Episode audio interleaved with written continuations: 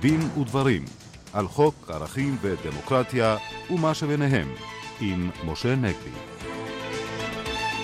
שלום לכם אה, בצוות התוכנית העורכת אורית ברקאי, בהפקה דפנה אברהם, הטכנאי אריאל מור, כאן ליד המיקרופון משה נגבי ואיריס לביא. מיד נתייחס כאן לכמה היבטים עקרוניים בהכרעת הדין המלאה של משה קצב, כפי שפורסמה היום. נלבן גם את השאלה האם ומדוע היוזמה לחקור בכנסת את ארגוני זכויות האדם אכן מסוכנת לדמוקרטיה, ומהו הקשר, אם בכלל, בינה לבין ההסתה. התנגדות משפחתו של כדורגלן העבר אבי כהן לאפשר את מימוש כוונתו לתרום את איבריו מעוררת את השאלה מהו ערכו המשפטי של כרטיס אדי והאם יש לעגן אותו בחוק. נדון בכך עם אורחנו באולפן המשנה בדימוס לנשיא בית המשפט העליון, השופט אליהו מצה, נשיא עמותת לילך למען הזכות לחיות ולמות בכבוד, וחבר הכנסת הפרופסור לרפואה אריה אלדד. אורחנו עורך דין אורון שוורץ מהקליניקה המשפטית של הקריה האקדמית אונו יספר לנו על בקשה תקדימית שהגיש לבית המשפט העליון לאפשר לו לבדוק באורח פרטי שרידי DNA המפלילים לטענת התביעה את מרשו באשמת רצח. בית המשפט המחוזי בתל אביב אישר הגשת תביעה ייצוגית נגד חברה שפרסמה על מוצריה את דמות הארנב, המעידה שהמוצרים לא נוסו על בעלי חיים, ובכך הטעתה לכאורה את לקוחותיה. באולפנינו עורך דין ערן לב, מגיש התביעה. כל אלה איתנו, אך נפתח כאמור בפרסום היום של הכרעת דינו של משה קצב. משה, אתה קראת את כל 300 העמודים, מה למדנו ממנה? תראי, קודם כל למדנו את הדבר החשוב ביותר, אני חושב, והוא מדוע השופטים בחרו להאמין למתלוננות ולחלוטין לא להאמין למשה קצב.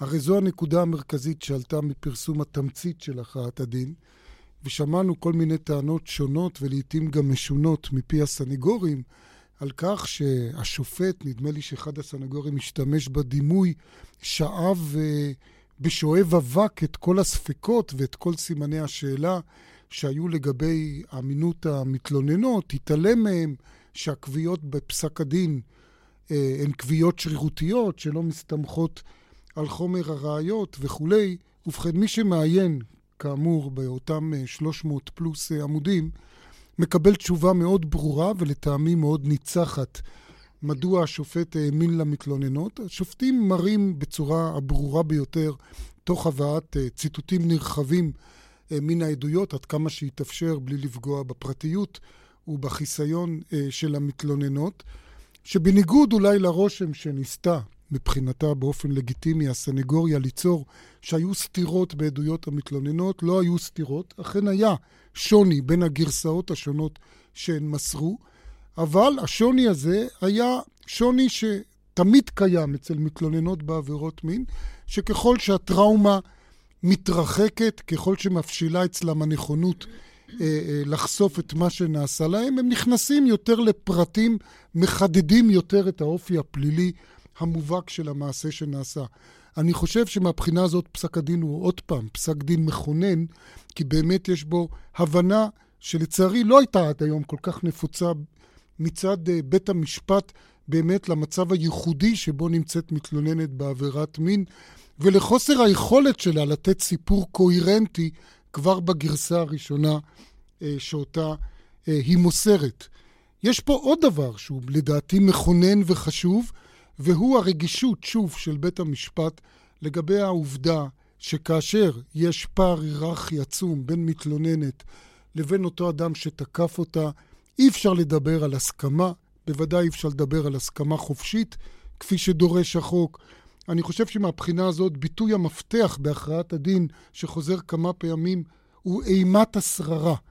אומר בית המשפט, אימת השררה משתקת את, ה, את uh, אותה פקידה שעומדת מול השר, ולכן לא רק שלא צריך לבוא ולהגיד מדוע היא לא התנגדה בקול רם יותר, עצם העובדה שהתנגדה, ולו בביטויים, כפי שאומר בית המשפט, ביטויים מנומסים, ביטויים לא בוטים, בקול רפה, זה כשלעצמו כבר דורש אה, תעצומות נפש. אז זה מבחינת האמון למתלוננת. מבחינת חוסר האמון אה, למשה קצב, מעבר העובדה שבית המשפט תפס אותו בכמה וכמה שקרים, בית המשפט גם רואה בניסיונות שעשו מקורביו לפברק, לבשל ראיות, להפיק ראיות לטובתו. באופן אירוני, זה בעצם בסופו של דבר פעל כבומרנג מבחינת הערכת אמינותו, כי עצם הניסיונות האלה, בית המשפט אומר, מעידים שהוא חש כנראה שהוא עשה דברים שאינם בסדר, דברים שעלולים לסבך אותו בעתיד, וכדי לרכוש, במרכאות, זה כבר ביטוי שלי, תעודת ביטוח, הוא שלח את אותם אנשים לעשות אה, את אותם מעשים. אגב, מרתק מאוד בעיניי העובדה שבית המשפט, גם בהכרעת הדין המלאה, זה למעשה כבר נרמז גם בתמצית, מדגיש שבאו עם הראיות המפוברקות והמבושלות בחלקן האלה אה, גם לשימוע אצל היועץ המשפטי, אותו שימוע שהסתיים באותה עסקת טיעון אה, אומללה אה, שנעשתה בזמנו עם משה קצב, ואולי פה טמון חלק מן ההסבר לעסקת הטיעון הזאת, וזה שוב חידד אצלי את התחושה שיש חובה מוסרית של הפרקליטות ללכת על פי ההמלצה של מי שהיה ראש צוות החקירה והיום ראש אגף החקירות במשטרה, יואב סגלוביץ', לבחון מחדש אם אין מקום אה, להעמיד לדין גם על אה, אה, טענת האונס אה, באלף מבית הנשיא, כי ייתכן שגם ההחלטה לסגור את התיק שלה התבססה על ראיות שאנחנו יודעים היום שהן אינן אה, ראיות אה, מוצקות אה, די הצורך. עורך דין אורון שוורץ, אתה כבר הזכרנו, מהקליניקה של הקריה האקדמית אונו, מתמחים בעצם בסניגוריה, בפרקטיקה סניגוריאלית. אה, איך אתה רואה את הכרעת הדין? אני ושותפי גם לקליניקה וגם למשרד, אה, עורך הדין יוגב נרקיס, נוטים אולי לפעמים לנתק את הכרעות הדין האלה מההקשר הקונקרטי שלהם. יש לנו סוג של קושי מסוים על כך שניתן לפתור סתירות אה, על ידי הצמדתן לתפיסה של פוסט-טראומה. לטעמי פוסט-טראומה צריך להיות משהו שנבדק בהרבה יותר מקצועיות. אני, אני סובר שזה אולי עתיק להביא אולי חוות דעת של מומחה, להביא פסיכיאטר. לזרוק פוסט-טראומה באופן שלטעמי לא, איננו מספיק מקצועי ולומר זה מיישב את כל הסתירות. אני חושב שהובאו חוות דעת של מומחה. אני לא יודע עד כמה הדברים האלה נבדקו. אני, אני לא קראתי את כל, את כל הנימוקים של הכרעות הדין, עד כמה שאני יודע, הדברים האלה לא, לא בוססו באופן מספיק, אבל אני יכול לומר שהרבה פעמים הפרקטיקה, אני לא מדבר עכשיו על תיק קצב, הרבה פעמים היכולת ליישב סתירות, לעתים נותנת לנו, לפחות הסנגורים, זו מין תחושה שלפעמים שופט עומד עם סוג של כדור בדולח. לפעמים יש צורך להתעמת עם סתירות, אי אפשר לטאטא אותן מתחת לפני השטח, ולפעמים כשאנחנו טוענים שזה פוסט-טראומה, הדברים האלה צריכים לבחון בצורה מאוד מקצועית. אבל המחקרים מראים שבפגיעות אה, מין, מיניות, זה לא רק הנושא של פוסט-טראומה. והשופטים, אגב, מצטטים את המחקרים. אז מדובר אמת. באמת על כך שמכיוון שמעורבים כאן רגשות, אי אפשר להיות חד וחלק כמו במעשה של שוד או מעשה של זה, אלא יש כאן תמיד את הרצון, אולי בכל זאת יהיה כאן לא רק אונס וביזוי, אלא גם אולי איזשהו משהו רגשי, אה. ואת זה השופטים לוקחים בחשבון. אמת, אבל היכן היישום של זה בתיק הקונקרטי? זה נכון שיש תיאוריות כאלה. השאלה אם אה, מכוח התיאוריות האלה אנחנו יכולים לקבוע שזה מה שנעשה שם. לטעמי כל בכלל בתיקים כאלה שיש, הרי תחשבו רגע, סיטואציה של משפט פלילי היא סיטואציה מאוד מאוד קשה. אנשים מצויים בטראומה אה, כמעט באופן אינהרנטי. יש לבחון את זה לפעמים באופן מקצועי יותר. עורך דין ערן לב. כן, יש היבט אחר של פסק הדין שהוא... אני מדבר על התמצית, אני עוד לא הספקתי לקרוא את פסק הדין המלא, שאותי מאוד מעניין, הוא היבט יותר מוסרי והוא לדעתי רלוונטי לגזר הדין, וזה הרשעות שמתגלה כאן לאו דווקא במעשים המיניים, אלא הדפוס הזה של לקחת אישה, שאגב היא עובדת מדינה, לרומם אותה ולאחר מכן, כאשר המטרה המינית מושגת או לא מושגת, להשפיל אותה. או הדפוס הזה של לקחת את א' ממשרד התיירות, אישה מובטלת שמחפשת עבודה, וכל מי שחיפש עבודה יודע שזה מצב מאוד מאוד לא נעים. ולנצל את מצוקתה כדי לסחוט ממנה... כדי לגרום לה לטלפן, ואחר מכן להגיד שהיא טלפנה הרבה ולהגיד שהיא אובססיבית. זאת אומרת, יש פה, עוד פעם, בהנחה, והתמונה העובדתית שעולה היא תמונה של אה, רשעות כמעט לשמה, ואני עוד פעם חושב שלפחות... בגזר הדין גם זה צריך לבוא לידי ביטוי. כן, אם כבר הזכרת את גזר הדין, אה, יש גם איזושהי קרן אור בהכרעת הדין המלאה אה, מסוימת לסנגוריה ולמשה קצב, במובן הזה שאנחנו שומעים מפי בית המשפט שבהחלט הוא ייקח בחשבון לכולה את ה... מה שהוא מכנה אה, בית דין שדה שנעשה בו, נעשה למשה קצב לפחות בחלק מהסיקור התקשורתי. כזכור, בית המשפט לא קיבל שזה מצדיק הגנה מן הצדק, או שזה גרם לעיוות דין אה, כלשהו למשה קצב. אבל הוא בהחלט אומר שזה יהיה שיקול אה, לגזר הדין. וגם הנושא כי... של איגרא רמא לבירה עמיקתא, כמו שאומרים. אני דווקא חושב, לא, אני לא. חושב שלחלוטין לא. אתה בוודאי איך אומרים מניע שלא, כן. כן, רצית להעיר? לא, אני חושב שמאישים רמי מעלה מצפים הרבה יותר מאשר מהמוני... כן. כן. אני חושב שזו הערה חשובה, אני עם כל הצניעות מצטרף לדעתו של המשנה בדימוס לנשיא השופט מצה. אני חושב שבמקרה הזה, גם במיוחד, הנימוק של מאיגרא רמא לבירא עמיקתא לא יכול לתפוס, משום שהאיגרא רמא פה היה מכשיר בביצוע העבירה. כלומר, הוא השתמש באותו מעמד בכיר אה, כאמצעי בעצם לבצע את מעשיו הבזויים. עד כאן בנושא הזה, ועכשיו להפגנת האלפים אה, שהייתה אמש, על הסכנה שבחקירה הפרלמנטרית של ארגוני זכויות האדם. אה, משה, הסכנה הזו אכן אה, קיימת, שרירה לדעתך? תראי, קודם כל, אה, מי שהשתתפו בהפגנה הזאת הם אותם ארגונים של זכויות אדם, שמשום מה גם אוהבים לקרוא להם בתקשורת ארגוני שמאל. אני, אם הייתי איש ימין, אה, הייתי קצת נעלב, כי אני לא חושב שרק אנשי שמאל אה, אמורים לתמוך ותומכים בזכויות אדם, אבל בלי קשר למי שהשתתף אתמול בהפגנה, אני חושב שהסכנה קיימת ושהיא צריכה להטריד את כולם. בלי קשר אם הם חברים בארגון כזה או אחר או לא, משום שמה שאותה החלטה של הכנסת להקים את ועדת החקירה הפרלמנטרית חשף, זה החולי הממאיר ביותר של הדמוקרטיה הישראלית בעיניי, וזה הסכנה של עריצות הרוב והיעדר בלמים לעריצות הרוב. אנחנו ראינו פה איך רוב משתמש בכוח הלגיטימי שנותנת לו הדמוקרטיה לקבל החלטות, והרי בדמוקרטיה הרוב מקבל החלטות, כדי אה, להתנכל למיעוט, להתייחס למיעוט בצורה אה, עריצה. אה, עכשיו, בדרך כלל יש לנו שני סוגים של בלמים בדמוקרטיות מתוקנות מפני השימוש העריץ הזה בכוח הרוב. א', הריסון העצמי של הפוליטיקאים, שלא עושים את זה, it isn't done, כמו שאומרים באנגלית, וב', חוקה שמאפשרת לבית משפט לבלום את הדברים האלה. אנחנו גם יודעים שהעריצויות הכי גדולות היו תוצאה של עריצות רוב. לא שמיעוט השתלט על רוב, אלא בתמיכת רוב, ואני לא אכביר פה בדוגמאות מוכרות לכולנו, בוודאי כיהודים, אה, יותר מאשר לכל אחד אחר, שהדברים המפלצתיים ביותר בהיסטוריה נעשו כתוצאה אה, מעריצות רוב. עכשיו, באים ואומרים, מה אתה, מה אתה כל כך מזדעק? אה, הרי בסך הכל הוועדה הזאת, ותכף נשמע על כך גם מחבר הכנסת אלדד, אני משער, הוועדה הזאת בעצם אין לה סמכויות והיא לא תוכל לעשות כלום. אני רוצה לומר שקודם כל, עצם העובדה ששמים מישהו כיעד לחקירה, זה כבר לעשות לו דה-לגיטימציה ודמוניזציה.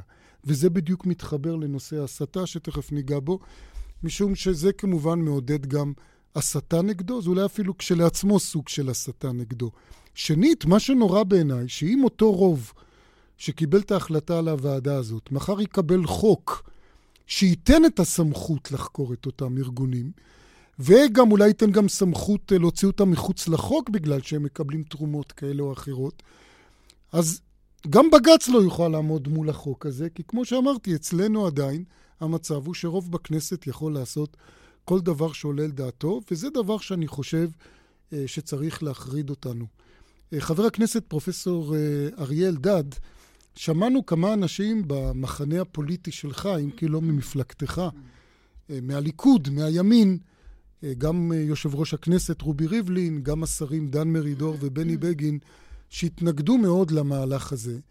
והם נתלו בז'בוטינסקי. אני חושב שלא פחות יכלו להתעלות במנחם בגין, שתמיד יצא נגד הכוח של הרוב, או היומרה של הרוב לפגוע באופוזיציה. תוך שימוש אה, בכוח האוטומטי שלו. ואני רוצה לשאול אותך, אביך, נזכיר, עכשיו ליברמן האשים את אותם ארגוני שמאל או ארגוני זכויות אדם שהם סייעני טרור. ממשלת בן גוריון האשימה בזמנו את אביך שהוא טרוריסט, ועל סמך זה רצתה וניסתה לשלול ממנו את היכולת להתפרנס כמורה. אותך זה לא מפחיד התופעה שאנחנו רואים אותה היום? אני חושב שנסחפנו למחוזות רחוקים מאוד, ואין בין הדרישה לחשוף את מקורות המימון ועריצות הרוב ופשיזם ולא כלום.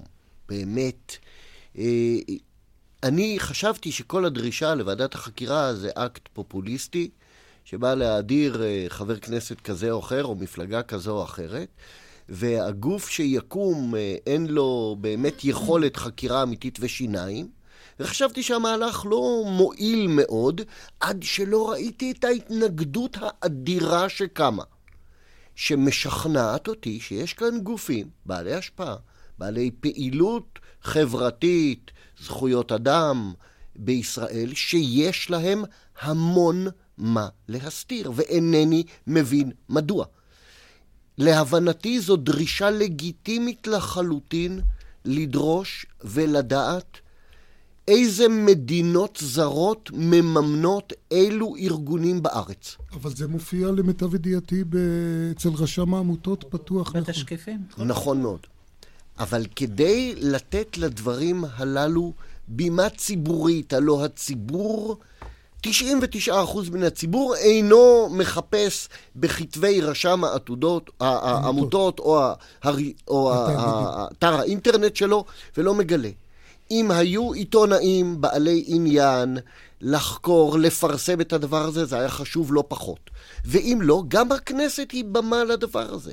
ואינני רואה בכך עריצות רוב, ואינני רואה בכך פשיזם. אני חושב שראוי לחקור גם מימין וגם משמאל מעורבות של מדינות זרות. תאר לך, אה, אה, הקרן לישראל חדשה נלחמת למען אה, תמלוגי גז ונפט גדולים יותר למען אזרחי ישראל. אני שותף למאבק הזה. ואלה שמתנגדים מאשימים שהם בעצם איזה, איזה מזימה כדי ליצור מונופול מצרי בנפט המצרי. תאר לך שיסתבר שיש מדינה, איזושהי מדינה שמממנת את המאבק הזה. אזרח ישראלי לא צריך לדעת אם אין פה מעורבות זרה. השופט אליהו מצא, איך אתה רואה את הסוגיה הזאת? אני חושב שההחלטה הזאת היא החלטה פגומה על פניה. להקים אה, גוף פרלמנטרי שיבצע חקירה חסרת שיניים, חסרת יכולת, אבל יחד עם זאת אה, יכולות להיות לעניין הזה השפעות מזיקות מאוד. אני לא אגלוש להערכות בדבר פשיזם ועריצות, אבל אה, אין, אין לי כמעט ספק שהמוטיבציה מאחורי ההחלטה הזאת היא לסתום את פיותיהם של גופים, להרתיע אותם מלומר את דבריהם ולהמשיך בפעילותם. עכשיו, זה, זה כמובן פגום כשלעצמו. הדבר השני הוא שיש כאן שיבוש מוחלט של עקרון הפרדת הרשויות. Uh, הכנסת איננה ממונה על ניהול חקירות, והיא איננה צריכה לחקור לא ארגונים כאלה ולא ארגונים אחרים ולא שאלה של מקורות כספיים. אני מסכים לגמרי עם פרופסור אלדד שאם יש גופים, אה, עמותות ציבוריות בישראל, שמקבלות uh, כספים, תרומות, ממדינות זרות שאולי אה, חשודות במניעים, אה. באינטרסים לפגוע בישראל. אז מי צריך לבדוק את זה? אז הדבר הזה, הדבר הזה מותר, יש זכות לציבור לדעת את זה. אז כמובן, רשם העמותות זה גוף מתאים. אז צריכה להיות שקיפות מלאה ב, ב, בנושא של מקורות המימון ושל התקציבים. אה, אם יש מישהו שחשוד בחתרנות כלפי המדינה, שעושה מעשים לא, מחוק, אה, לא חוקיים, בשביל זה יש משטרה ויש בתי משפט. זה בכלל לא התפקיד של הכנסת. והחשש וה, וה, הוא באמת שאם הכנסת תיכנס פעם אחת לעניין הזה, אה, לחקור גוף כזה, על מקורות המימון שלו, אני אינני יודע לאן נגיע. מחר יתחילו לחקור כל מיני דברים אחרים, פעם נגד זה ופעם נגד ההוא, וזה בכלל לא התפקיד של הכנסת. חבל שהכנסת עושה את זה. עורך דין ערן לב. כן, אה, קודם כל לא צריכים להיות לרוץ לפשיזם. יש דוגמה הרבה יותר קרובה, המקארתיזם בארצות הברית, שהיה הוכחה לכך ש... מאוד מסוכן כאשר פרלמנט, במקום אגב לחקור את השלטון, חוקר אופוזיציה. אה, עכשיו יש לנו ראש ממשלה שהוכיח לא מזמן שהוא יודע לגלוש בגוגל. זאת אומרת, כל אדם יודע שאם הוא גולש בגוגל, אז uh, מוצא מיד באתר של רשם העמותות את כל התורמים של כל העמותות במדינת ישראל. וכל זמן... ואגב, אם הוא חושב שמרמים את רשם העמותות, זה עבירה, יכול להתלונן למשטרה. כן, זה, הכנסת לא תוכל לגלות את זה בכל מקרה. עכשיו, זה, אף אחד לא אמר שזה לא חוקי או לא לגיטימי לקבל כסף, נניח, מהאיחוד האירופי או ממדינות זרות. אם אדם, אזרח מסוים, חושב שזה לא תקין, שלא יתמוך באותה עמותה, שלא יתמוך באותו ארגון, שלא יתרום לו, שלא ילך להפגנות שלו. אני יכול באותה מידה לומר שזה חמור מאוד שארגון, אם תרצו למשל, מקבל כספים מארגונים פונדמנטליסטיים בארצות הברית, שחלק מהם גם ארגונים אנטישמיים. אז מה, נדרוש מחר לחקור את זה? לא, אני יודע את זה, ולכן אני גם לא אתמוך בארגון הזה, וזה מספיק אורון, לי. תודה, עורך דין אורון שוורץ, בקצרה. אני חושב שעיקר הקושי הוא הפורום, משום שאנחנו הופכים את הכנסת לסוג של זירת גלדיאטוריום. אנחנו חשים שיש שם אה, נטילה של סמכויות חקירה שחברי הכנסת לא אמונים עליהם, לא אמורים להיות אמונים. חקירה זה עניין מקצועי מאוד, שכפוף לכללים אתיים. ויש איזושהי תחושה לא נעימה שמישהו מנסה לעשות כאן הון פוליטי באמצעות זירת אה, האימה הזאת של הגלדיאטורים, וזה עניין פסול. רבותיי, אנחנו עוד אה, עם הרבה נושאים אה, נדון מיד אחרי עדכון החדשות, הפרסומת. נחזור כאן בדין ודברים, רשת ב' של כל ישראל. מיד. סע, סע כבר, תיזהר, אישה זקנה, נו, תראה איך אתה נוסע. אתה רוצה להרוג אותי? סע, לאן, תסתכל לאן אתה נוסע, תן גז. משפחה אי אפשר להחליף, משפחתית כן. הונדה מזמינה אתכם להתקדם לסיביק 4 או 5 דלתות, או להונדה אינסייט במבצע מימון מדהים. 20 אלף שקלים במזומן, והיתרה ב-36 תשלומים, בלי ריבית והצמדה. לפרטים כוכבית 2099, כפוף לתקנון. ככה נשמעת התחלה חדשה. וגם ככה נשמעת התחלה חדשה. מי עדן מזמינה אתכם להתחיל את השנה עם המים המינרליים הטבעיים, הצלולים והטעימים ביותר, ועם הטבה מיוחדת למתקשרים עכשיו, כוכבית 2929. מי עדן, השמפניה של הטבע. מה נשמע? הכל 11. מה? 11, 2011. התחילה שנה חדשה, קניתי טויוטה חדשה. 10. 11. שנה חדשה, מכונית חדשה. פותחים את השנה עם טויוטה חדשה, ונהנים מטריידין, תנאי מימון והטבות מיוחדות. בואו עוד היום לאולמות התצוגה ברחבי הארץ, ותתחדשו בטויוטה. היום, מחר. כפוף לתקנון. והנה 30 שניות על ייבוש כביסה. מהיום לא צריך 60 שניות כדי לדבר על מייבשי כביסה. הסיבה היא מייבש הכביסה של פסגז, המופעל בגז. הוא מייבש בחצי מזמן הייבוש של מייבש כביסה חשמלי. חוסך זמן, חוסך כסף, וגם חוסך זמן קריינות יקר. אלו היו 30 שניות על ייבוש כביסה. רגע, נותרו לי 30 שניות פנויות. מישהו רוצה דמקה? פסגז. כל האנרגיה בשבילך. כוכבית 9636. ומלא נוגדי חמצון, סיבים תזונתיים, מינרלים וברזל. התמר הישראלי הוא סופר פוד. תמר ישראלי, סופר פרי, הכי בריא. שלום, כאן יחזקאל עזרוב. שחקן תיאטרון רגיל לקהל הצופה בו. יש מקום שמרתק אותי למוצג מולי. מוזיאון ישראל בירושלים. אני מזמין את כולכם לבוא ולחוות כמוני את האושר והעניין הנפרסים לעין באולמות החדשים ובגן האומנות המרהיב. עכשיו, פתוח לקהל, מוזיאון ישראל המחודש, ירושלים. שלום, כאן איתן בן אליהו. אני מזמין אתכם לחוויה מרתקת לגילוי תרבות ומורשת יהודית עתיקה וחדשה. סיפור של שגשוג ודיכוי, רעות ואיבה, מסמכים אותנטיים בני אלפי שנה ועדויות מהעת החדשה. אורות וצללים, סיפור איראן והיהודים. בית התפוצות, קמפוס אוניברסיטת תל אביב. שיהיה לכם סופר ט"ו בשבט עם... סופר פרי! תמר ישראלי, סופר פוד! תמר ישראלי, סופר פרי, הכי בריא. ביואיק לקרוס, מכונית היוקרה הנמכרת ביותר בישראל בשנת 2010. ועכשיו, בדגמי 2011, היא טובה עוד יותר. לפרטים כוכבית 6808. ביואיק לקרוס, made to inspire.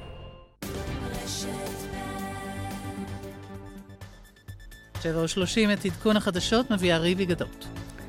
שלום רב לכם. ברשות הפלסטינית מאשימים את ראש הממשלה נתניהו כי הוא משתמש באירועים בתוניסיה כתירוץ שלא לקדם את התהליך המדיני. מהבירה תוניס נמסר על יריות סמוך למטות של שלוש המפלגות וכי כוחות הביטחון ירו על חמושים שהתבצרו בכמה מבנים. מפלגות האופוזיציה וראש הממשלה הזמני הסכימו להקים ממשלה שלא השתתפו בה מפלגות שתמכו בנשיא המודח בן עלי. הסוכנות היהודית גיבשה תוכנית לסייע ליהודי טוניסיה, אף שהיא מדגישה כי למהומות שם אין רקע אנטישמי. באלג'יריה מת מפצעיו צעיר שהצית עצמו מול בניין הממשלה, כפי שעשה הטוניסאי שהצית עצמו וגרם לפרוץ ההתקוממות שם. הפרקליטות הודיעה לרועי ורמוס, שהיה מנכ"ל בית ההשקעות פסגות, ולשלוש, ולשלושה מנהלים בכירים לשעבר בחברה, כי בכוונתה להעמידם לדין באשמת תרמית. והתחזית מחר עלייה קלה בטמפרטורות. זה העדכון.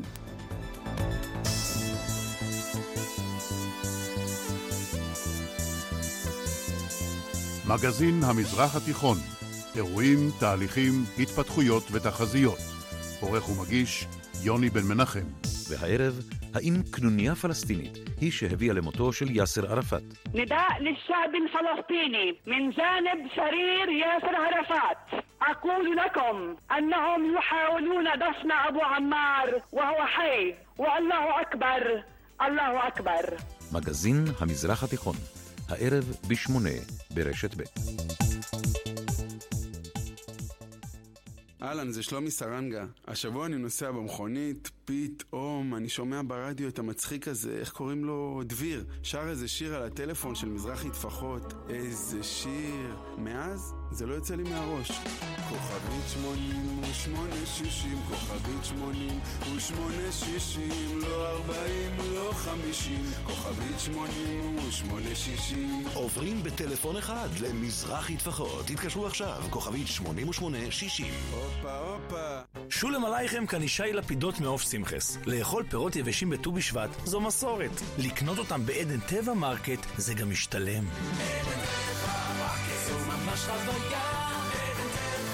פירות יבשים לט"ו בשבט קונים רק בעדן טבע מרקט. כמו כל סופרמרקט, רק בריא יותר. מכונות כביסה קונים ב... ביואיק לקרוס, מכונית היוקרה הנמכרת ביותר בישראל בשנת 2010. ועכשיו, בדגמי 2011, היא טובה עוד יותר. לפרטים כוכבית 6808. ביואיק לקרוס, made to inspire. סקס, סקס. Six six. Six six. סקס, סקס. שש שש. בכל העולם רואים טוב יותר עם עדשות שמיר. עדשות שמיר, העדשות המובילות בעולם, מיוצרות בטכנולוגיה פורצת דרך, ונמכרות ביותר מ-40 מדינות בעולם. אז בקש מהאופטומטריסט שלך עדשות שמיר.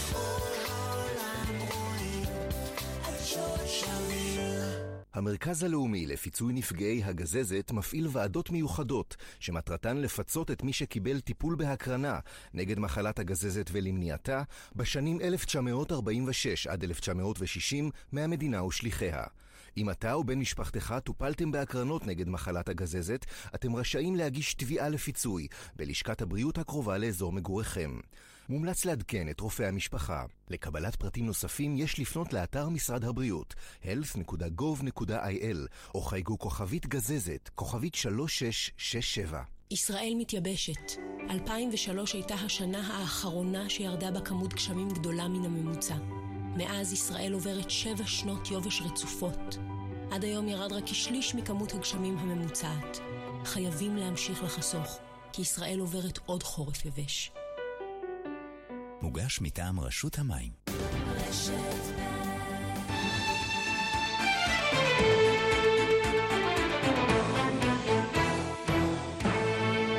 ואנחנו כאן בדין ודברים, דיברנו קודם על תפקידי הכנסת, אז uh, הצעת חוק שהולכת לתת לכנסת עוד תפקיד, משה. כן, הייתי רוצה באמת uh, את התייחסותך, המשנה בדימוס לנשיא בית המשפט העליון, השופט אליהו מצה, להצעת חוק שיצא מתחת ידו של חבר הכנסת יריב לוין, והוא מציע גם לבטל את שיטת הסניוריטי, זה לא חדש, כלומר, לא שהשופט הוותיק ביותר של בית המשפט העליון יהיה הנשיא, אבל הוא גם מציע שנשיא בית המשפט העליון בכלל לא ייבחר אה, על ידי ועדת המינויים לשופטים, אלא על ידי הכנסת, ובמקרים מסוימים היא תוכל לבחור גם מישהו שהוא היום בכלל לא שופט בבית המשפט העליון.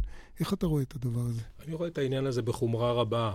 אני חושב שהעיקרון של ה seniority היה חשוב מאוד, והוא כבר ניזוק ונפגע עקב חוק הקדנציות.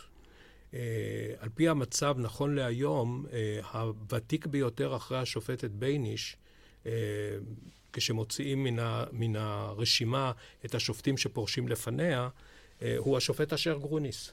אבל בגלל חוק הקדנציות, גם אם היו שומרים על עקרון הסניוריטי, הוא לא היה יכול להיבחר, מפני שחסרים לו חודשיים uh, לשלוש שנים נדרשות של ותק בבית המשפט העליון עד הפרישה.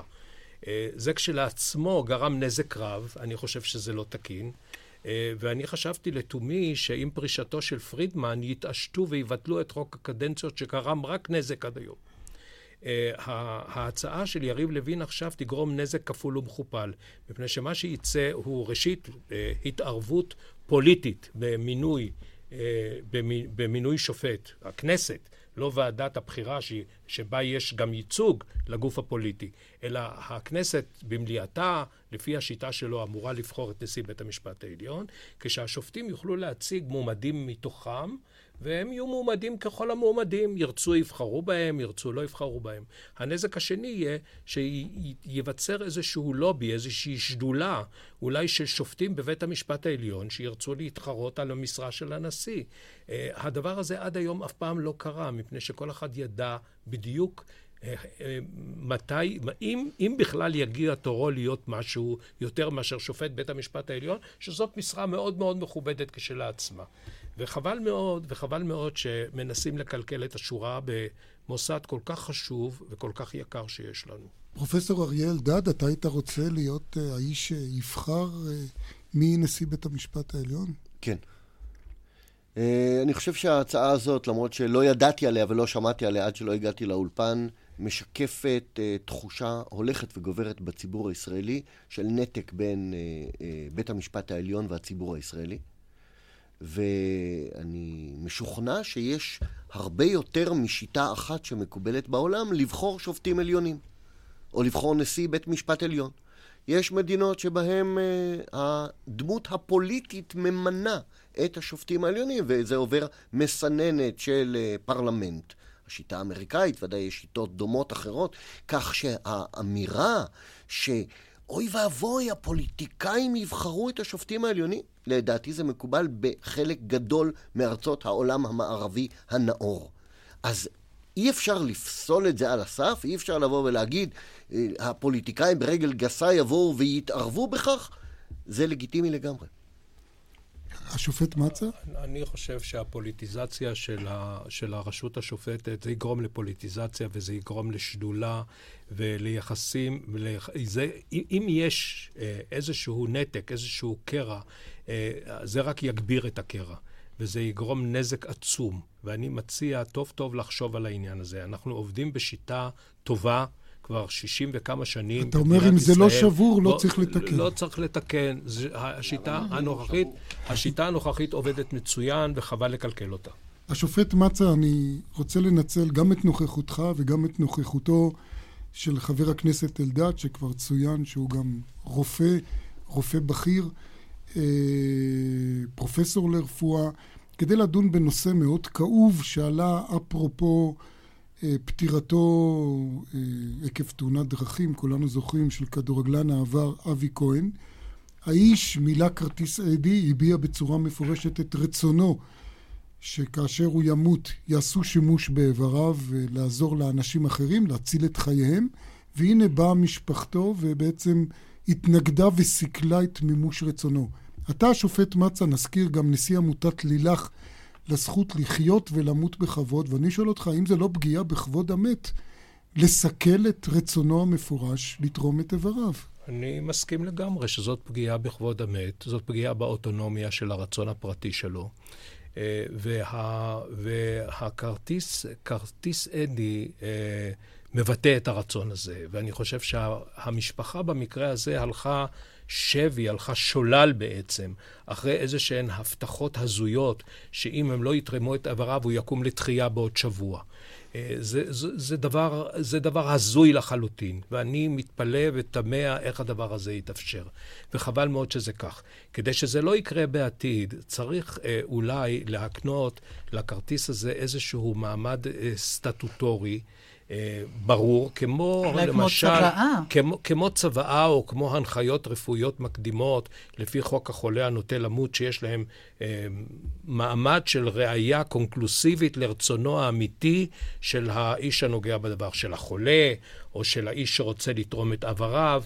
אה, אם, אם יהיה, אם יהיה לכרטיס הזה, לחתימה על הכרטיס הזה, אה, מעמד כזה, מעוגן בחקיקה, נדמה לי שתופעות מן הסוג שהייתה במקרה, במקרה של אבי כהן לא, לא יחזרו על עצמם. פרופסור אלדד, כאיש רפואה, איך אתה רואה את הדברים האלה? אני ודאי אסכים עם השופט מצה בעניין הזה. ראוי לראות בכרטיס אדי צוואה של אדם בעודו בחייו שמצווה ולשלול את האפשרות של המשפחה להתערב. אה, חלק מהנימוקים נגד העמדה הזאת אומרים שאם אנשים ידעו שלמשפחה לא תהיה אפשרות לומר את דברה, הם יימנעו מלחתום על הכרטיס. שמעתי את הדבר. אני לא חושב שזה, שזה סכנה נרחבת לא או... שיש סיבה שזה... אבל uh, נדמה לי שמפעם לפעם אני שומע נימוקים מזעזעים להימנעות מתרומת איברים. לא ההתערבות של הרבנים, ולא ההתערבות של אה, אולי אה, יתחולל נס והאיש שנקבע מותו המוחי אה, יקום על רגליו ויהיה כאחד האדם, אלא האמירה שאנחנו רוצים אותו שלם ויפה. אני, אני לא רוצה לזעזע את המאזינים, אבל מי שלא ראה אדם אחרי יומיים או שלושה בקבר, ומה שהתולעים עושות, לא היה משתמש במונחים אסתטיים לעניין הזה. וראוי להציל איברים ולתת ללב לפעום באדם אחר ולהציל חיים, יותר מאשר לפרנס תולעים בארץ ישראל. נסתפק בדברים האלה, בכל הנושאים האלה, ועכשיו אנחנו רוצים כאן, אה, בתוכנית הזו, כמה מילות פרידה מעמית אה, שהשתתף הרבה גם אה, בתוכנית הזאת, וזהו הפרופסור אה, זאב סגל שהלך לעולמו בשבוע שעבר אחרי מחלה, משה. כן, במידה מסוימת אפשר לומר, איריס, שפרופסור סגל ליווה את התוכנית הזאת גם כמרואיין, כפי שציינת, כמעט מיום היווסדה, וזה לפני עשרות שנים, אפשר לומר. מי כמוך זוכרת את זה, איריס? ורצה גורל וכמובן לא היה לי ולא יכולתי לדעת שהמוות יגיע בצורה כל כך אכזרית וכל כך מהירה, אבל רק בתוכנית האחרונה, פתחנו את התוכנית, פתחתי אני את התוכנית בציטוט ממאמרו האחרון, בדיעבד התברר שהוא היה האחרון של זאב סגל. בעיתון ו... הארץ. אה, בעיתון מאמר. הארץ, אה, מאמר על, אה, על מה שפרופסור סגל כינה בצדק רעיון העוועים להעניק חנינה אה, למשה קצב, אה, ואמרתי שאני מביע הסכמה כמובן עם דרישתו משר המשפטים ומנשיא המדינה אה, להתנער אה, מהרעיון הזה. הוא אמר ששתיקתם בנושא הזה היא שתיקה אה, רועמת. אני רוצה לומר, להזכיר עוד אה, דבר אחד מפועלו העשיר של אה, פרופסור סגל, והוא uh, התרומה שלו למאבק בגזענות, שהוא כרגע כל כך בכותרות. פרופסור סגל, מי שיודע, היה דבר, אדם שחופש הביטוי וחופש העיתונות uh, פעם בעורקיו. בכל זאת, הוא ידע לשים את הקו האדום כאשר מדובר בביטוי גזעני, והוא היה חתום כאב בית הדין לאתיקה של מועצת העיתונות על פסק דין מכונן בנושא הזה, שבו הורשע עיתונאי מאוד בכיר, שמואל שניצר, זיכרונו לברכה, בהסתה לגזענות בעקבות מאמר שהוא פרסם נגד העלייה מאתיופיה תחת הכותרת יבוא של מוות.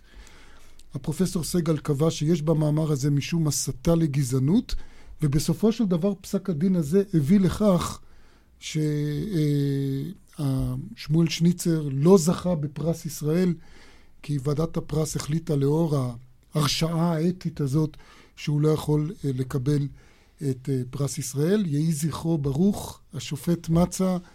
אני מבין שגם אתה רצית לומר כמה מילים. אני, אני רוצה רק לציין את תרומתו הגדולה של זאב סגל לשתי סוגיות עיקריות במשפט הציבורי. אה, הראשונה היא זכות העמידה אה, לפני בית המשפט הגבוה לצדק. זה היה נושא הדוקטורט שלו. זה נושא הדוקטורט שלו, וגם שהוא המשיך לחקור אותו גם אחרי הדוקטורט. והנושא השני, הוא היה חלוץ בפיתוח של נושא חופש המידע, הזכות לחופש מידע. Uh, החשיבה המשפטית של סגל הייתה חשיבה יוצרת, uh, הוא היה סופר פורה, הוא היה מורה מאוד uh, אהוד, וגם עיתונאי ופרשן משפטי מאוד מקובל ו- ורציני. ערן לב, אתה יכול להעיד על כישוריו כמרצה. אני יכול להעיד על כישוריו כמורה, הוא היה המורה הראשון שלי למשפטים.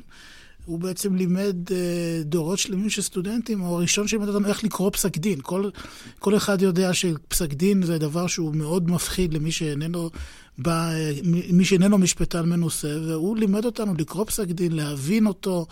גם בעברית וגם באנגלית, הוא היה מורה יוצא מן הכלל, הוא שהיה משפטן גדול, וזה באמת uh, עצוב, הוא נפטר בגיל צעיר מדי. כאן על אה, פרופסור אה, זאב סגל, אה, זכרו לברכה. ועכשיו אנחנו אל הנושא הבא, אליך עורך דין אורון שוורץ מהקליניקה המשפטית של הקריה האקדמית אונו. אתם מייצגים נאשם ברצח. שבעצם נמנע מכם לבדוק באורח עצמאי את הראייה המרכזית נגדו, וזוהי דגימת DNA, שאני מבינה שהפרקליטות כן יכלה לבדוק אותה. אמת, אני ושותפי עורך דין יוגב נרקיס, הדוקטור ג'ודי ברודר, סברנו ש... מידת האדברסריות של הליך יכולה לעבוד במידה רבה. תרגם, אדברסריות, בוא, בוא, בוא, נדבר, בוא נדבר מדוע אנחנו סברנו שיש חשיבות רבה ב, ב, בעתירה הזאת, בערר הזה לבית המשפט העליון. בקשתנו היא לעשות או לבצע את אותה בדיקה בדיוק באופן כפי שהמאשימה, כפי שהמדינה, כפי שהפרקליטות מבצעת במוצג. אז בוא נגיד, נמצא איזשהו ממצא, הפרקליטות שלחה אותו ל-DNA, נמצא DNA, ואתם אומרים, גם אנחנו רוצים. בואו נספר... הסנגורים? ואתם לא מקבלים את אותה אפשרות. בואו נספר אפילו מעט יותר, אנחנו עוסקים בתיק אה, איום ונורא של תיק רצח, פרשייה של שוד אה, אלים מאוד בעיר אילת שהולך ומסתבך. אה, הומלס שמוצא יום למחרת הרצח, מוצא ציפה מוכתבת בדמו של המנוח, ולאחר שלוש בדיקות שעורכת המאשימה, מוצאת גם דנ"א של הלקוח שלנו, כאשר גם אין ספק שאדם נוסף שמעורב בפרשה הזאת, זהותו אינה ידועה. מכל מקום, העיתוי של המציאה של, של ה-DNA רק לאחר שלוש בדיקות הרים הרבה מאוד גבות. והרצון לשלול את מה שמכונה ה-false positive, הרצון לוודא שאכן ה-DNA שנמצא הוא אכן ה-DNA של, של הנאשם, הפך להיות לאישיו מרכזי מאוד בתיק הזה. ולכן אני... אני מבין שגיליתם לתדהמתכם שיש נוהל שאוסר עליכם לעשות בדיקה עצמאית. ואתם חייבים לקבל כתורה מסיני את תוצאות הבדיקה של המדינה. אה, מורכב מעט יותר מזה. אני ועורך הדין, כן, זה לא לגמרי לא מדויק. זה לא לגמרי אה, מדויק. אוקיי. אני ועורך הדין יוגב נרקיס עומדים היום כנגד נוהל שקובע שנציג, מדען מטעם הגנה, יכול להגיע למשרדי מז"פ ולבקש אה, דגימות מאוד מאוד מאוד מסוימות. אבל ייתנו לכם רק מנקודה מסוימת. ייתנו דגימה, כן. אבל יש כאן חוסר הבנה של מהו תהליך מדעי של בחינה של ראייה מדעית. ראייה מדעית צריכה לעבור בחינה הרבה יותר מקפת, צריכה לעבור סוג של היזון חוזר. צריכה לעבור סוג של בדיקות אה, הולכות, אה, הולכות ונשנות, עד שמחליטים בעצם היכן רוצים לדגום. זו בדיקה שצריכה לעשות אה, באופן מקצועי מאוד במעבדה. אי אפשר להגיע למשרדי, המ... למשרדי המאשימה ולהגיד, תדגמו לי כאן וכאן וכאן. מה זה היכן? מאיזה חלק של הציפה לצורך העניין? בדיוק, כן. בדיוק. Mm. ולכן אנחנו סוברים שבאו, אגב, גם המאשימה לא מבצעת את זה ככה. היא לא מגיעה לאיזשהו מקום שבו מגבילים את היכולת שלהם לבחון מוצג. היא עושה סוג של קונסיליום, היא עושה סוג של התייעצות גם עם משפטנים, גם עם אנשי מדע אחרים. הנוהל הקיים היום אה, מתאים אולי לתקופה שבהם לא היו מעבדות פרטיות. היום למשל קיימת המעבדה של מר אבנר רוזנגרטן, שמסייע לנו, המכון למדע פורנזי, ולכן אני ועורך דין נרקיס שפנינו אליו, אה, סברנו שיש צורך אה, לעדכן את, ה- את היכולות הטכנולוגיות שעומדות היום בשוק הפרטי. אבל דיברנו על מידת האדברסריות של ההליך. מידת האדברסריות של ההליך, כלומר... התחרותיות. התחרותיות, ש, שזה בבסיסה של השיטה שלנו, שאומרת שעומדים שני צדדים שווים בבית המשפט ומנהלים מערכה שווה. לכל אחד יש את האפשרות לבצע את אותן בדיקות, לבצע את אותן חקירות, כן. לבצע את אותה, להיות בעלת אותה נגישות לראיות, וזה היום לא מתקיים. העתירה, הערר הזה לבית המשפט העליון מנסה לבקש בדיוק את זה. השופט מצה, מה אתה אומר על כך? האם זה משהו ש... אני חושב שיש כאן, שתי שאלות שצריכות uh, להסיק. ראשית, כיצד שומרים על, ה, על הממצא החפצי ש, שאין בלתו, אין לו, אין לו העתק. ורוצים על סמך הממצא החפצי הזה להרשיע או לזכות נאשם. Uh, אם ייתנו את הממצא החפצי הזה לידיו של מומחה זר, מי יודע מה יעלה בגורלו. איך, איך אנחנו מבטיחים... זה לא משהו שאפשר לצלם או משהו. אי אפשר לצלם ואי אפשר להעתיק. זה לא עדות. זאת לא עדות. אבל זה, זה משהו שאפשר לתעד. זה דבר אחד. דבר שני, אני אה, אה, לא לג... קראתי את, ה, את הבקשה שלכם וגם את ההחלטה שעליה אתם רוצים להשיג, ואני לא כל כך, לא, לא כל כך הבנתי מה, מה הקושי שיבוא המומחה של הסנגוריה אל מז"פ וישב שם, אם צריך יותר מפעם אחת, יותר מפעם אחת. אם צריך לשבת יום שלם, אז לא ייתנו לו לשבת יום שלם. אם הוא רוצה, שמעתי, קראתי שיש צורך שהוא יהיה, יבצע את הבדיקה נניח במכשור שלו. מה הקושי שהוא יבצע את הבדיקה במכשור שלו? יביא את המיקרוסקופ שלו ואת הציוד שלו ויבצע. משום שמיקרוסקופים אבל, שוקלים אבל uh, אם, עשרות קילוגרמים, מצל... ותאורה פלורסנטית לא מצויה במקום שיכול... אם יצליחו להתגבר על כל המכשולים האלה, אולי. יש דרך, יש דרך פשוטה יותר, להניח לו, לבצע את הבדיקה, לקבוע מידה רבה של, של איזונים. יש דרך לעשות זה. אגב, המאשימה עשתה כבר שלוש בדיקות. זה בערך כמו האבסורד, כמו הדרישה להביא גופה לבית המשפט. אנחנו מביאים חוות דעת לבית המשפט, אנחנו מביאים תוצר מדעי מעובד לבית המשפט. ובמובן הזה אה, אה, צריך להסדיר את השאלה צריך ליצור, כפי שעשו גם במדינות אחרות. כן. אבל לס... גם בניתוח גופה, הרי המומחה של הסנגוריה בא למכון הפתולוגי ולא מביאים את הגופה אל המומחה. נכון, אבל היום יש אפשרות, למשל, לתת, אה, לעשות נתיחה חוזרת. במקרים שאפשר. כן.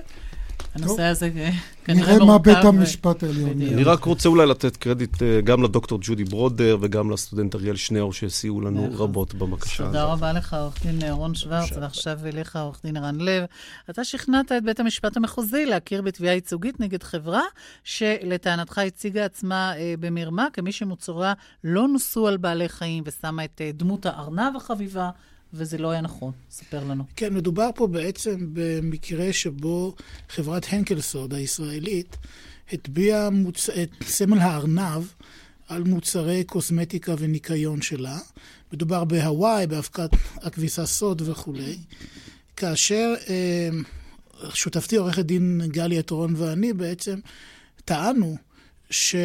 הדבר הזה אסור לה, מכיוון שהיא משתייכת לקונצרן, הנקל, קונצרן הנקל הגרמני, שמבצע ניסויים שכאלה. עוד פעם, מדובר בניסויים לצורכי קוסמטיקה וניקיון, שהיום אפילו אסורים אה, על פי החוק בארץ. אה, בית המשפט המחוזי קבע שבעצם אה, משנת 2002 החברה הזאת יודעת שאסור לה לעשות שימוש בסמל. היא טענה שהיא קיבלה היתר לעשות שימוש בסמל של גוף שנקרא אגודה ישראלית נגד ניסויים בבעלי חיים. הוכח למעשה שהיא מ-2002 יודעת שהאגודה, אותה אגודה ישראלית, אוסרת עליה לעשות שימוש בסמל, ולמרות זאת היא המשיכה כמעט עד שנת 2007. אבל השאלה אם החומרים שהיא משתמשת בהם, הם מיובאים משם, או שהיא מייצרת כאן חומרים שאולי לא נוסו? זה לא השאלה. זה שהיא שייכת לקונצרן זה כן, דבר אחד. כן, זה לא השאלה. השאלה היא uh, מה הסמל מביע, והסמל מביע בין היתר התנגדות של אנשים, או, או בעצם אומר שהתאגיד איננו מבצע ניסויים. זה חשוב לא פחות מאשר אם המוצר נוסע, כי המטרה היא בעצם להרתיע את הגופים שעושים ניסויים, ולא אה, אה, כאשר המ, אם המוצר נוסע או לא נוסע, כשלעצמו זה פחות חשוב. אני מבין, אה, עורך דין לב, שמה ש... חדשני ותקדימי אולי אה, בהחלטה הזאת, שנתנו פה תביעה ייצוגית בנושא שלא כרוך בנזק כספי או חומרי כן. לתובע, אלא הנזק הוא בעצם נזק רגשי, אפשר לומר. האנשים שחשוב להם העניין הזה שלא ינסו בעלי חיים, לא יעשו ניסויים בבעלי חיים, היום הם מרגישים אולי איזה רגש אשמה שהם קנו את המוצר כן, הזה. כן, ובעצם וכולי. הרחבה של אותה דוקטורינה שנקראת דוקטורינת הפגיעה באוטונומיה של הרצון. הפעם הקודמת שזה הוכר, אגב, על ידי אותו שופט, השופט בנימיני, זה במקרה של תנובה, אותו סיליקון בחלב. כאן יש הרחבה נוספת של פגיעה גם באידיאולוגיה של אנשים. נניח, אפשר לומר, אנשים, זה דומה נניח למכירה של בשר שמוצג ככשר, למרות שהוא איננו כשר. כך ש... או מישהו שמתנגד לקנות אה, מוצר שיוצר בהתנחלויות, ואתה מציג... בהחלט, כן. כן, בהחלט. אבל פה מדובר בסמל שהוא גרפי, שהוא מוכר, זה מעבר לכיתוב. פה הסמל הוא סמל שיש לו כן. כל מיני ורסיות גרפיות, אה, פעם הוא יושב, פעם הוא רוקד, זה לא חשוב, אבל הסמל הוא סמל שהוא מוכר בעולם כסמל שאומר שמי לא ש... לא נוסע על בעלי חיים. שלא נוסע, והתאגיד לא עושה ניסויים כן. בעלי חיים. פרופסור אלדד, איך אתה רואה את זה? כמי שגם עסק בקוסמטיקה? אני בהחלט תומך. לא עסקתי בקוסמטיקה מעולם, ואני בהחלט תומך בעניין. אני הייתי מחמיר אפילו יותר, וכותב על כל מוצר ומוצר כזה, שים לב, המוצר לא נוסע בבני אדם, המוצר לא נוסע בבעלי חיים, אתה חיית הניסוי הראשונה שמשתמשת במוצר הזה. ולהשומע ינעם. אני מבין... שיחליט כל אחד אם הוא רוצה להשתמש. אתה אומר לנו שבעצם ניסוי בבעלי חיים זה דבר שהוא חשוב וחיוני לנו. בוודאי בתרופות, אבל אם מחליטים לא לעשות את זה לחומרי קוסמטיקה, אז מי שמשתמש בחומרי קוסמטיקה חייב מסתכן. לדעת שהוא מסתכן. אבל הכנסת שאתה כל כך רוצה שהיא גם תמנה את נשיא בית המשפט העליון, הכנסת חוקקה שני דברים. א', היא חוקקה את זה שאסור לעשות את הניסויים האלה בארץ. והצבעתי נגד. אבל טוב שהצבעת. והדבר השני, טוב שאתה במיעוט, בדרך כלל אני די שמח שאתה במיעוט. והדבר השני, היא חוקקה לא מזמן, השופט מתייחס לזה, לאחר שהגשנו את התביעה, שבעצם אסור לייבא אה, מוצרים כאלה לארץ. זאת אומרת, היום צריך להניח שבלי הסמל, בכלל לא צריך את הסמל יותר. אנחנו סיימנו, לאור החוק. החדש. תודה רבה לכולכם, לשופט אליהו מצא, לחבר הכנסת פרופ' אריה אלדד, לעורכי הדין אורון שוורץ וערן לב, ועורכת התוכנית אורית ברקאי, מפיקה דפנה אברהם, טכנאי אריאל מור, באולפן היינו משה נגבי ואיריס לביא. ניתן להאזין לנו באתר רשת ב' באינטרנט, נשוב בשידור חי של דין ודברים ביום ראשון הבא אחרי חדשות שבע. אחרינו המגזין המזרח התיכון עם יוני בן מנחם. ערב טוב, להתראות. מכונות כביסה קונים ב... קבלן שירות בענפי השמירה, האבטחה או הניקיון. יש לך רישיון ממשרד התמ"ת? על פי החוק, מ-1 בינואר 2010, קבלן שירות המעסיק עובדים בענפי השמירה, האבטחה או הניקיון, מחויב ברישיון ממשרד התמ"ת. העיסוק כקבלן שירות בענפים אלה בלי רישיון הוא עבירה פלילית. אז פנה עוד היום לאגף ההסדרה במשרד התמ"ת. תחסוך קנס או מאסר, תרוויח עסק מסודר. לפרטים moital.gov.il דרוש מומחה לניהול. לניהול הכסף שלך. כששוק ההון תנודתי והריבית שאתה מקבל בפק"ם נמוכה מאוד, אתה צריך מומחה שינהל בעבורך את כספך. מיטב, המנהלת תיקי השקעות כבר 30 שנה, מעמידה לרשותך את מנהלי ההשקעות, המחקר והשירות מהמובילים בשוק ההון בישראל. כספך נשאר על שמך בבנק, ומומחי מיטב מנהלים אותו. התקשר עכשיו למיטב, כוכבית 3366. מיטב, המצפן של שוק ההון. ומלא נוגדי חמצון, סיבים תזונתיים, מינרלים וברזל. התמר הישראלי הוא super food. תמר ישראלי, סופר פרי, הכי בריא. ארבע, שלוש, שתיים, אחת. הנתיב המהיר פתוח בשבילכם. מהיום תוכלו להגיע מהר לתל אביב בדרך שתבחרו. בחרתם לנסוע לבד בנתיב המהיר? הנסיעה כרוכה בתשלום אגרה, אז שתהיה לכם נסיעה רגועה. רוצים להכיר עוד דרכים לנסוע בנתיב המהיר? היכנסו לאתר משרד התחבורה והבטיחות בדרכים. מהפכת התחבורה של ישראל, בדרך עליכם. תכירו את נעמי זלמן מרמות השבים. מגה גלופלקס החזיר לה את איכות החיים, ועכשיו היא רוצה להודות למי שהמליץ לה על מגה גלופלקס. כשהתחילו הכאבים בברך, התחלתי לצלוע, אבל לא רציתי לקחת תרופות. כשחברה המליצה לי על מגה גלופלקס, ידעתי שזה תוסף תזונה טבעי והתחלתי להשתמש בו. בתוך שלושה חודשים פשוט עברו הכאבים. עכשיו נשאר רק להודות למאיה שהמליצה לי על מגה גלופלקס. מגה גלופלקס, כי לגוף אין חלקי חילוף. גם אם אני אקריין את התשדיר בסגנון הקולנועפון, עדיין שיחה לחו"ל תעלה רק תשע אגורות לדקה. תשע אגורות, כן, כן. רק תשע אגורות לדקה. להצטרפות חייגו 1-800-013-013 013 לחו"ל. כפוף לתקנון. כשהילדים שלי מחוץ לבית, אני תמיד פוחדת שיקרה להם משהו. רק כשהם בבית אני רגועה, כי בית זה מקום בטוח. לפעמים הבית הופך דווקא למקום מסוכן.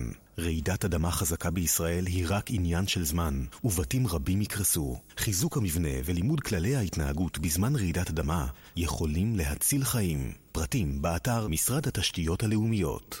רעידת אדמה, אל תיתנו לה לתפוס אתכם לא מוכנים. שיהיה לכם סופר ט"ו בשבט עם... סופר פרי! תמר ישראלי, super food. תמר ישראלי, סופר פרי, הכי בריא. גם אם אקריין את התשדיר בסגנון אלטע זאכן, עדיין שיחה לחו"ל עם 013 נט ויז'ן, תעלה רק תשע אגורות, כן, כן. תשע אגורות לדקה.